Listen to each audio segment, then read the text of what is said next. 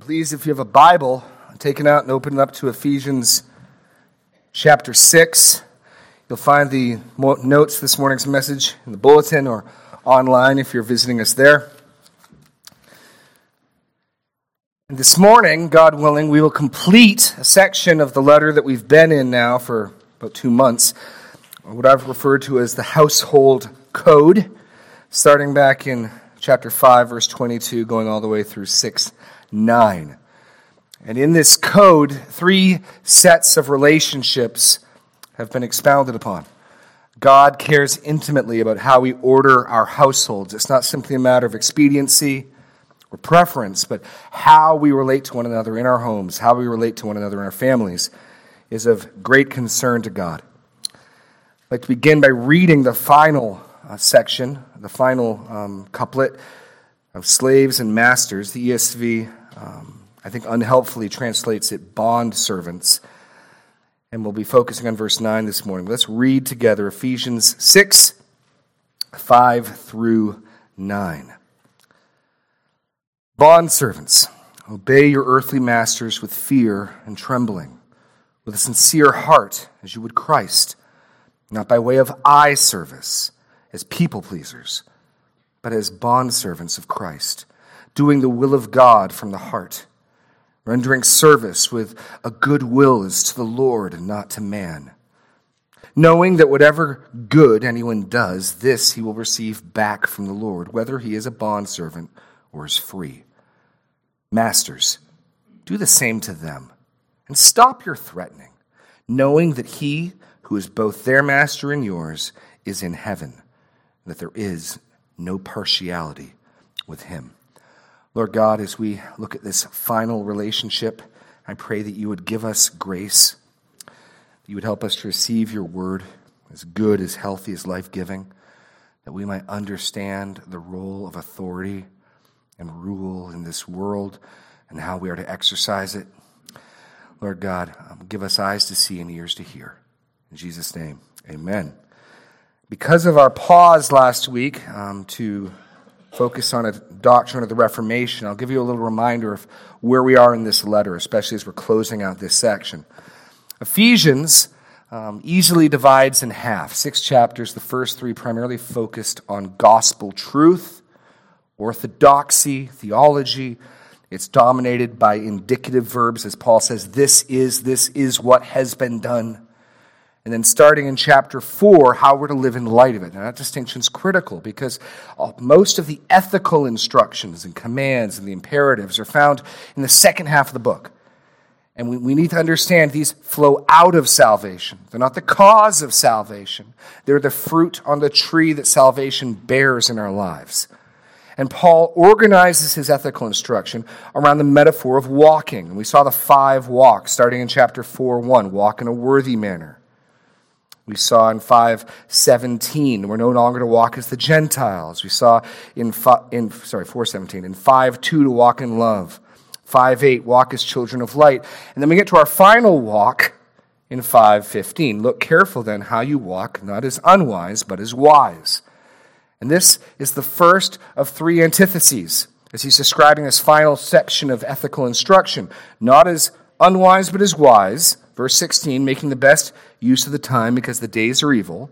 Therefore, do not be foolish, second antithesis, but understand what the will of the Lord is. And then verse 18, do not get drunk with wine, for that is debauchery, but be filled with the Spirit.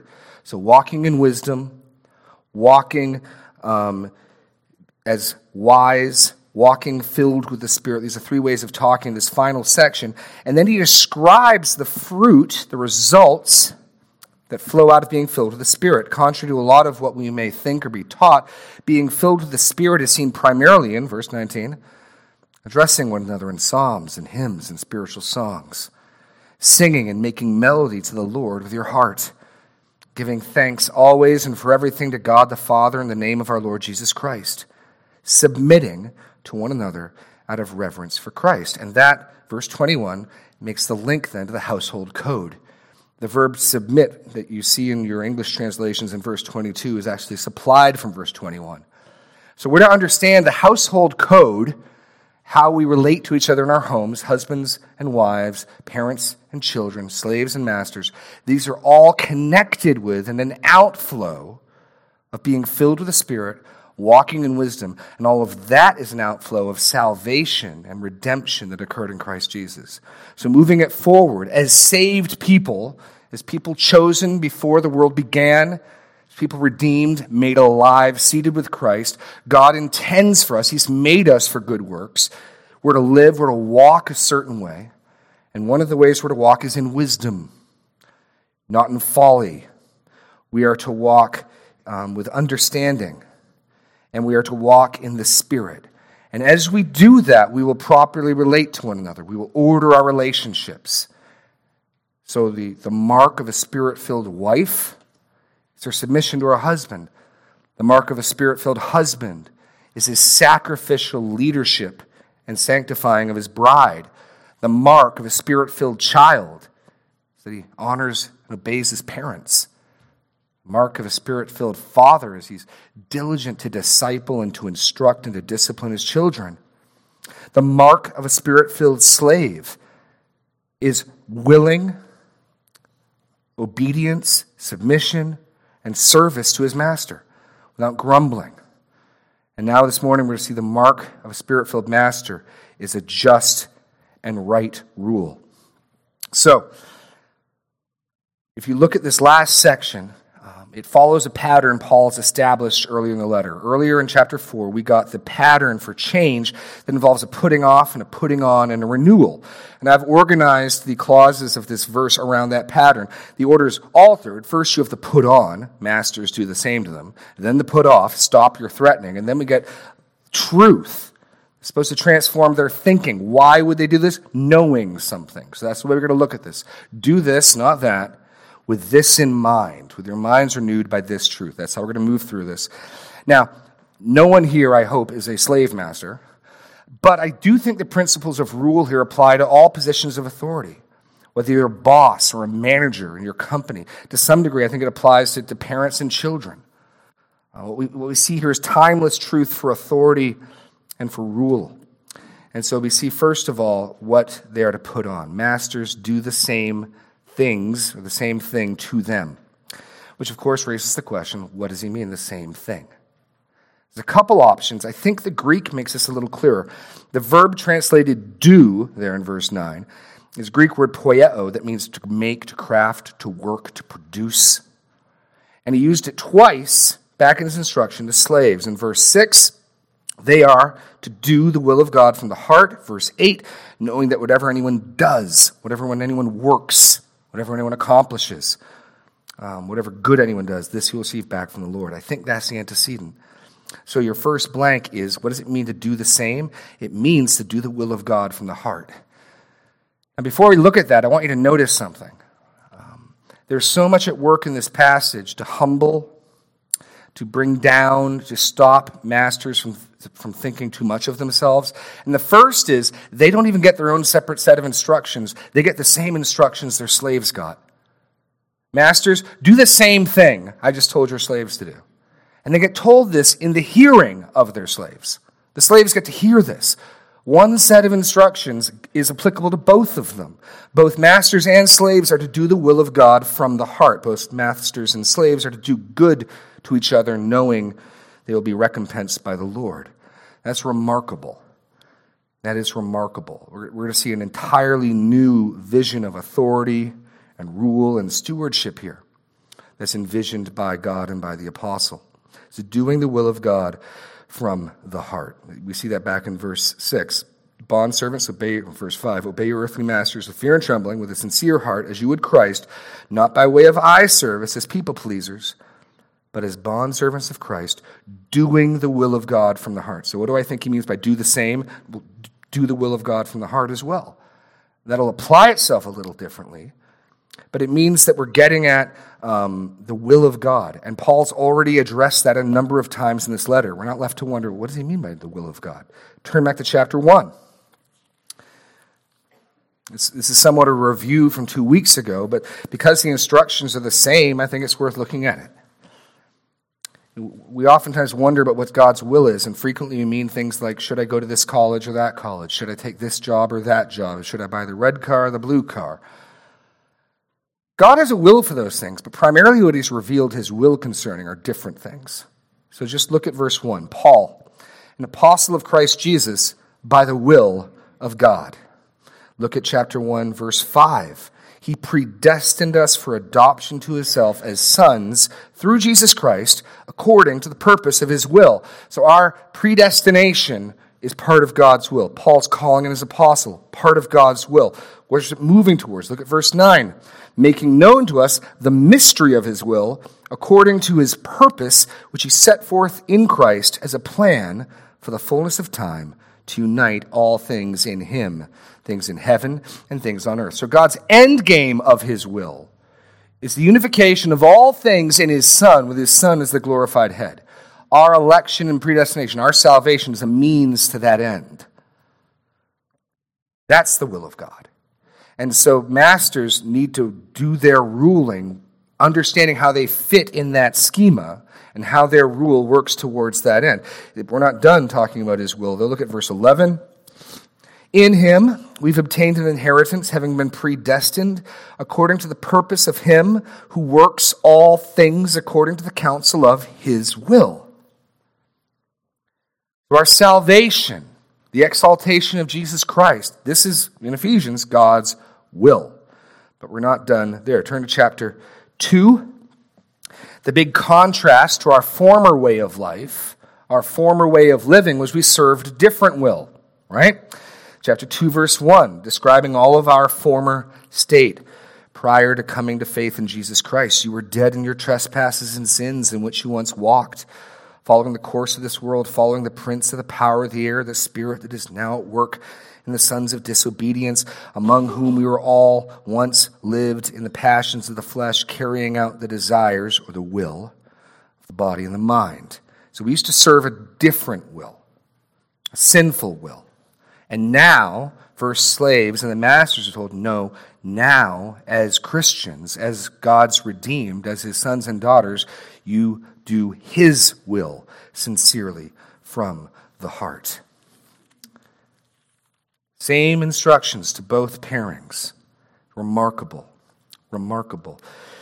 So God's will has been revealed in this letter. This means also then, point 2, that this command governs both their actions and attitudes. He cares about what they do and how they do it. It's to be from the heart. It's to be done sincerely. It isn't something you can do begrudgingly. In fact, the attitude of these masters is the focal point of the instruction, how they govern, how they rule those under their charge.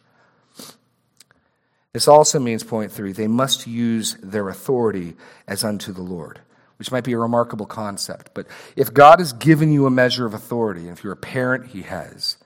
If you're a husband, he has. If maybe in your workplace you have authority, your rule of your authority can be righteous and right. Our culture tends to just hate any and all claims to authority.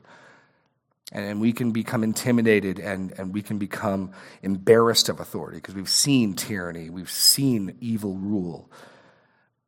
But if you exercise your rule, whatever that might be over whatever sphere you have, as unto the Lord, fitting in his will, his plan, which is ultimately a plan for your and my redemption, our growth in the image of Christ, and his universal exaltation, then you can exercise your rule righteously, rightly, justly.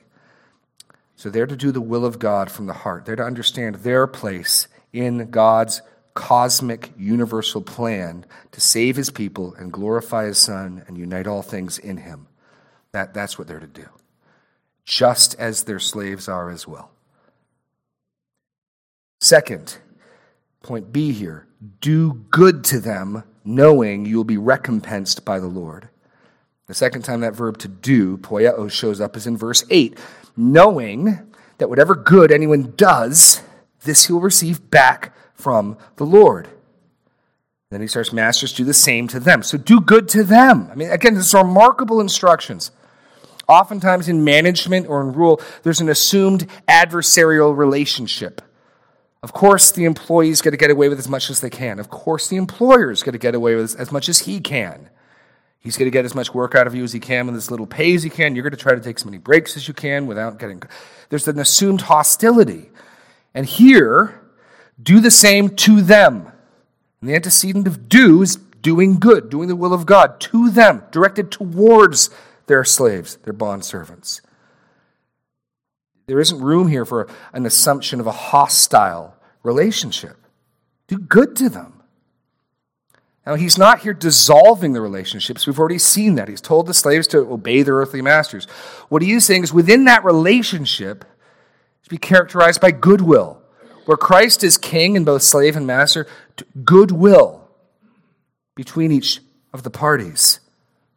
Do good to them, knowing you'll be recompensed by the Lord. This also then means the Lord sees their conduct. The Lord sees their conduct. He's aware of how they're treating them, and he cares.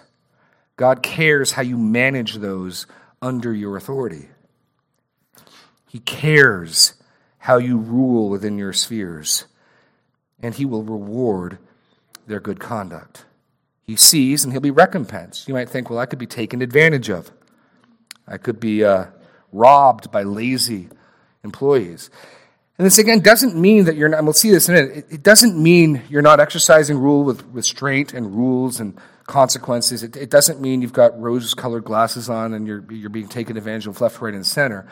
It means that you desire to have a good and do good towards those under your authority. It means you desire their welfare. You want them to succeed. It's a starting point of how you're coming at those under your authority. You are trying to do good to them, knowing that God will see and reward your conduct. So that's what's to put on. And you can just think in the Roman world in the first century how radical this instruction was. And even in today's philosophy of management, I think, and in the business world, this is counterintuitive.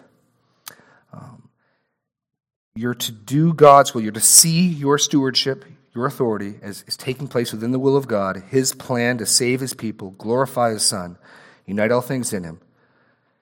And your attitude should be to do good to them if you're able. We'll get further clarification by what we're not to do, because you remember how these put-ons and put-offs help clarify each other. So part of what it means to do the will of God from the heart, part of what it means to do good to them, is to stop threatening. To stop threatening. The command is clear. The grammar makes it clear. Paul assumes to some extent they're doing this. Cease from threatening would be another way of translating this. To put off, stop your threatening. So if you think about that, what's the opposite? Because the way these put-offs and put-ons work, they clarify each other. The opposite of threatening, and you try to fit that in with goodwill, would mean this is a command that there would not be ill will or a lack of sincerity. You're to stop threatening. What does he mean by that? I think what he's doing here is condemning and rebuking and forbidding governance by fear and manipulation. Do not govern by fear and manipulation. The terrible power of a master in a society where there's slavery is the ability to inflict physical harm and punishment, right? And so if you are concerned with maximizing the work from your workforce, you will threaten them, you will intimidate them, you will scare them, you will cajole them, frighten them into doing what you want them to do. And in a pragmatic sense, that makes a certain amount of sense. Paul says, stop it. Stop doing that. What does it mean to do good to them, to do the will of God from the heart? It means not to rule that way. The word for threatening is the same word used to describe Paul in Acts 9:1. But Saul, still breathing threats and murder against the disciples of the Lord, went to the high priest. Now he's not here forbidding all forms of threat. There's something we could call a threat. I tell my children this. I just want to let you know. I tell the kids, here's what your mother and I want you to do, whether it's cleaning the room or doing your homework, and if it's not done at this time, there'll be a consequence. There'll be punishment, right? And there's a sense in which you could say, I'm threatening them. Oh, okay, fair enough, I am. But there's a big difference between telling someone, here's the consequence, or even administering that consequence, and adopting a threatening, intimidating attitude and rule. That's what he has in mind. If the primary way you govern is through intimidation, threatening, instilling fear, stop it. Stop it. This doesn't mean there isn't a place for discipline and correction. He's already told the fathers to be raising their children in the discipline and instruction of the Lord. I think we understand the difference between administering appropriate discipline or even warning of appropriate discipline and adopting a governance style of threat and intimidation and fear. These are antithetical to goodwill and doing good and seeing your place in God's will in that. Now, that's the assumption. You can't do both. You can't do them good. You can't carry out God's will from your heart if the way you do it is tyranny and fear. And so Paul commands them to stop that. And he does that in the presence of their slaves. By giving this command corporately, there is corporate accountability, right? There's corporate accountability. Not only does he give them these instructions, but everyone else hears them. Give those instructions. Stop your threatening. Do not govern by fear or manipulation. Point B, because all such governance is wicked. All such governance is wicked. Ultimately, when we're trying to rule by fear, and we talked about this even in our parenting series, you're making it about yourself. I want my children, I'll use my children as the closest people I have under my authority. I want my children to obey me and my wife because there's a living God to whom they are beholding. I want them to see my rule in their life as his steward carrying out his will. As I try to intimidate them, as I try to scare them, as I try to manipulate them, I'm making it about me. The focus comes off the living God and it comes onto I don't want to make dad scared. I don't want to get dad angry. And the rule becomes about me. And the same thing can happen in any other scenario. Whether you're a manager, whether you're a king, and that type of rule is wicked. This is similar to the instruction that John the Baptist gave to the centurions who came to be baptized. In Luke 3:14, soldiers asked him, "What shall we do?" And he said to them, "Do not extort money from anyone by threats or by false accusation." Again, these are people of a level of rule in society. They're the policemen, if you will. Don't intimidate, don't extort, don't threaten. Be content with your wages. The kingdom of God and his principles of rule are antithetical to this world's. And if you're trying to get your way by scaring, intimidating, manipulating others, it's ungodly. That's the way the enemy rules. In fact, that's the treatment Jesus was subjected to. In 1 Peter 2:23, when he was reviled, he did not revile in return. When he suffered, he did not threaten. So Jesus had people trying to intimidate him and scare him and rule him that way. Don't take part in that type of rule. Don't adopt that type of leadership style. Put it off. Take it off.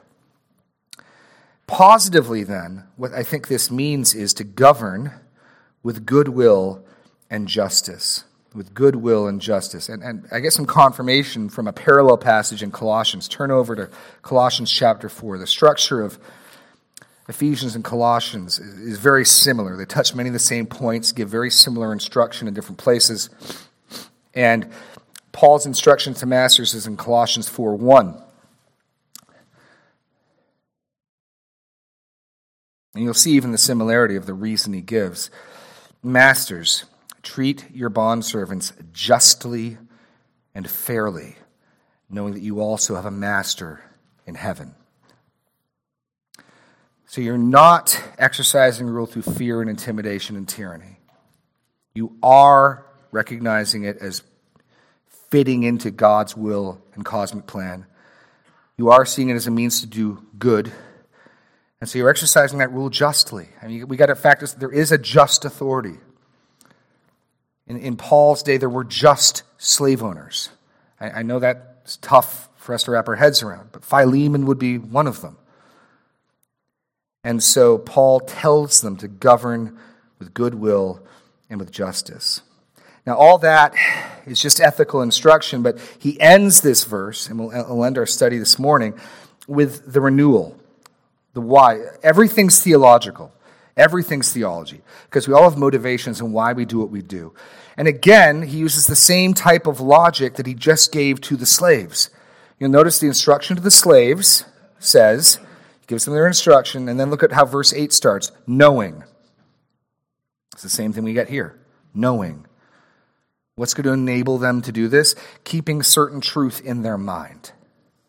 Paul's well aware their temptation, our temptation when we receive authority, is to think it's due to how smart, how wise, how capable we are.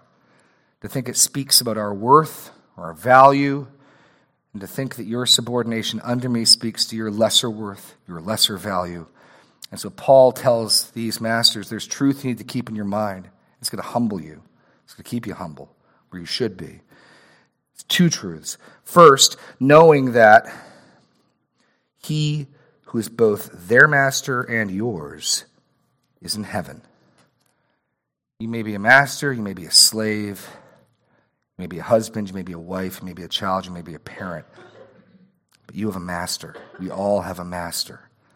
So whatever authority you have on earth fits under his ultimate authority. You're just in that pecking order much further down the line. And in one sense, our common beholding to him is a far more unifying factor than any horizontal, earthly, temporal authority we may hold.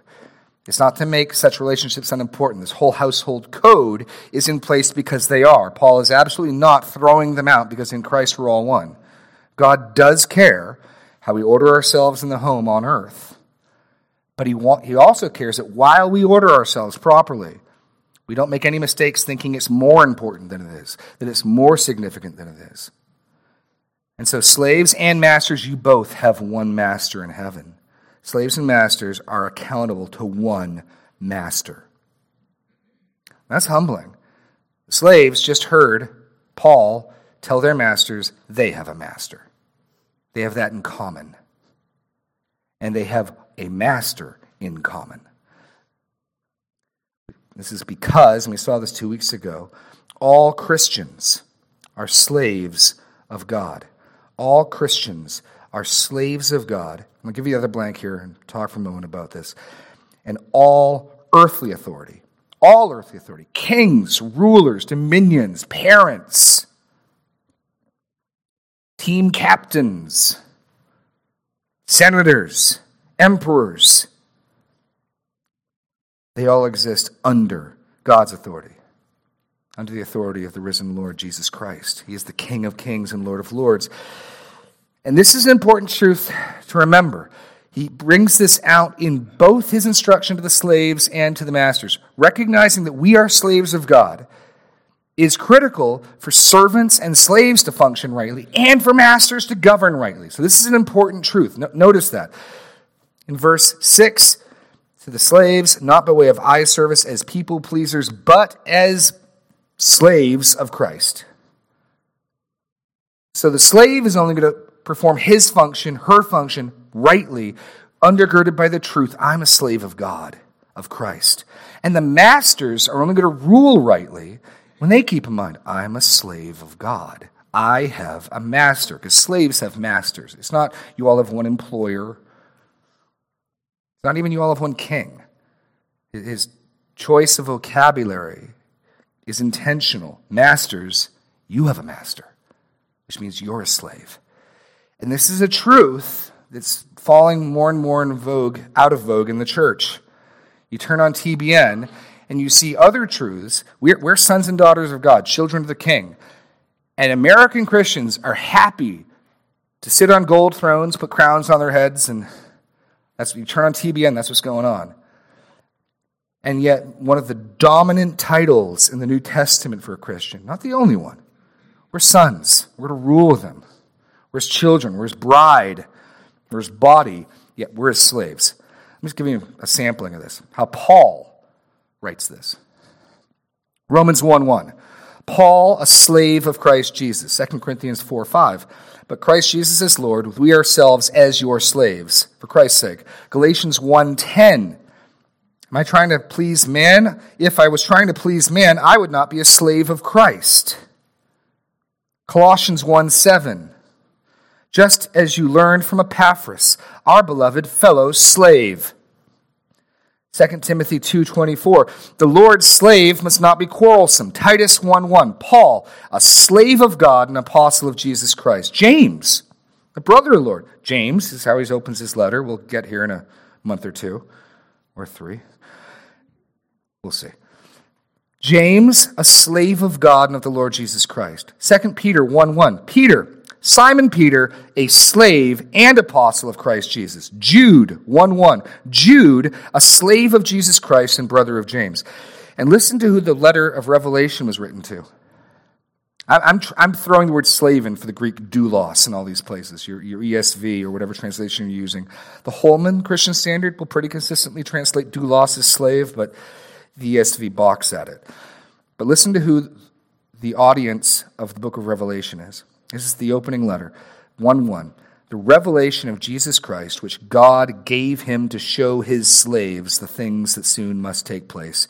He made it known by sending his angel to his slave, John. Book of Revelation is written to people who identify themselves as douloses, bondservants if you like, of God. This is a pretty major theme of identification. And you can understand that as we dwell on that truth, it's going to have certain emotional, it's going to have certain cognitive alterations in how we think. And if all we focus on is we're going to rule with him and we're going to reign with him, which is true, it's going to have other results. Both slaves and masters need to be humbled and motivated by the truth that we ultimately, whatever position we're in, are slaves of God. We're not free agents. We are owned. We are bought. And so I challenge you to incorporate that into your self-identity, into your thinking. Maybe someone says, do you have a religious faith? I'm a slave of Christ.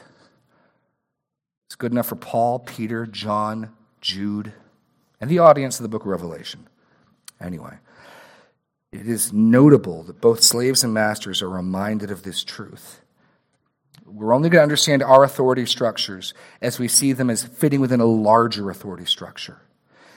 No one is ultimately the top dog wherever they are in that structure and system. And that's the only way we can exercise rule properly. All authority is under his. And then notice the next point. There is no partiality with God. So the first truth to keep in mind, you in authority, you have a master. You may be the master of someone else, but you have a master. And that master isn't impressed that you're the CEO, the junior vice president, isn't impressed at all. That doesn't impress him. God is not impressed by the mighty. God is not impressed by the mighty. And this is further reasoning why we're not to adopt worldly values in our governance and rule. The world values other things, accolades, respect, obedience, because of who I am. Not because of who you are. If you have authority, God gives all authority. He governs all authority under his supreme authority. And only as we see ourselves fitting into that scenario can we rule and govern rightly. And God is not impressed by your title, the plaque on your door. He's not. Those aren't the things that impress him. He is not impressed by the mighty. And also, and this is gloriously good news, he does not despise the lowly. Does not despise the lowly. Turn again over to James chapter 1. We'll get here in a little bit. Paul has counsel to both the rich and the poor in James.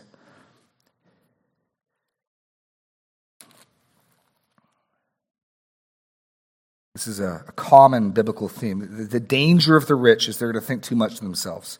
The danger of the poor may be that they buy some of the lies of this world and think poorly of themselves for the wrong reasons. You want to think poorly of yourself for your sin, for your lack of faith, for your double-mindedness. I think the Spirit can produce that.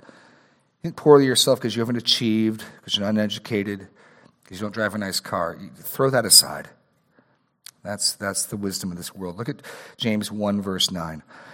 Let the lowly brother boast in his exaltation. This is a place, I think, you've been adopted into God's family. You're going to reign and rule with him. When he comes on a white horse with a robe dipped in blood, you'll be part of that throng, part of that victorious army. And let the rich in his humiliation, because all your wealth couldn't buy your salvation.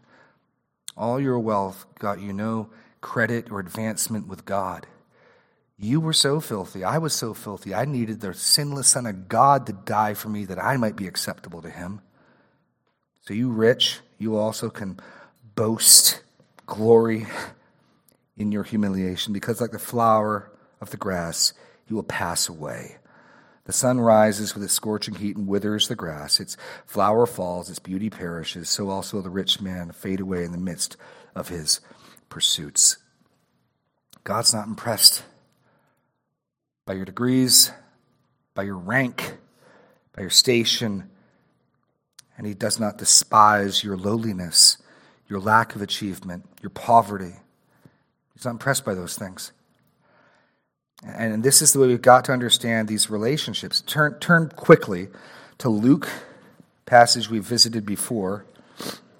I think if there's anybody who gets this clearly, it's the centurion in Luke 12.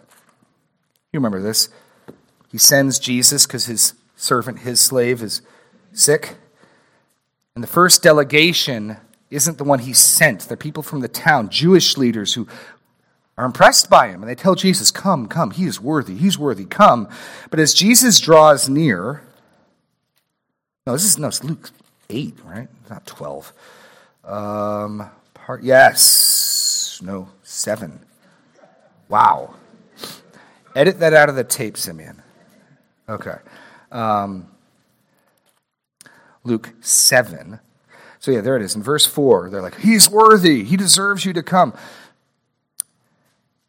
But verse 6, when Jesus went with them, he was not far from the house. The centurion sent friends saying to him, Lord. Now here these friends of him quote him directly. The first group of people have a report. He's worthy. He's meritorious. He deserves Jesus to come. The group that actually speak for the centurion, nope, he is not worthy. Lord, do not trouble yourself, for I am not worthy to have you come under my roof. Therefore I did not presume to come to you. But say the word, and let my servant be healed. For I too am a man under authority, with soldiers under me. And I say to one, go, and he goes to him.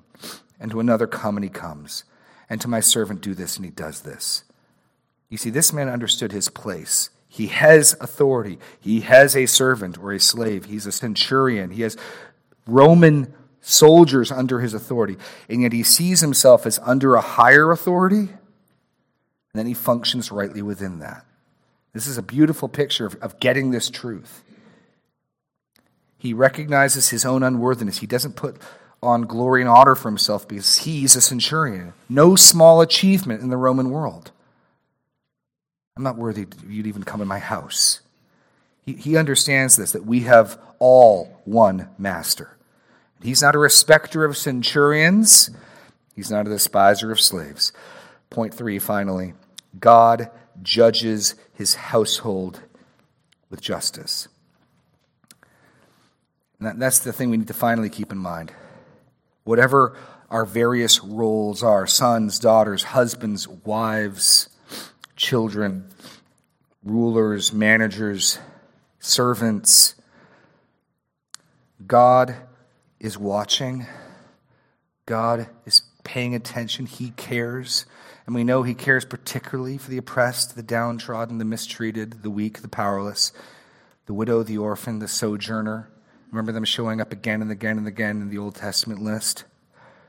We studied that a few weeks ago. God cares, and he will repay. How we relate matters.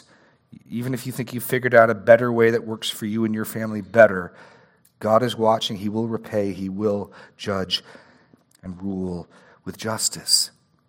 To those who are faithful, to those who by faith received his instructions, understood that how you fulfill your bondservantness to God is in And then he tells you what to do. It's wives, it's in submitting your husbands. And husbands, it's in sacrificing for your wives. In that sense, we're all slaves, we're all servants, we're all obeying the master, following his instructions. It's critical that we see ourselves in that matrix, whether you're in a position of rule or a position of servitude. This is the end of the household code. This is the end of these relationships. We'll begin, God willing, next week into the final section about spiritual warfare and the armor of God. I'm going to close in prayer now. Invite Pastor Daniel up as we prepare for a time of celebrating the Lord's table. Let's pray. Lord God, help us to adopt the mindset of slaves. Help us to echo our Lord's instruction that even when we've been faithful, even when we've been obedient, that we should say we've done nothing more than our duty. Lord God, help us not to think too much of ourselves, to be too proud, be too arrogant, to be too self-entitled. Whatever position you've called us to, we are all your slaves, we are all your servants. We all had to be bought out of the slave market of sin. We are yours. Command us to do as you will and give us the grace to do as you command. In Jesus' name, amen.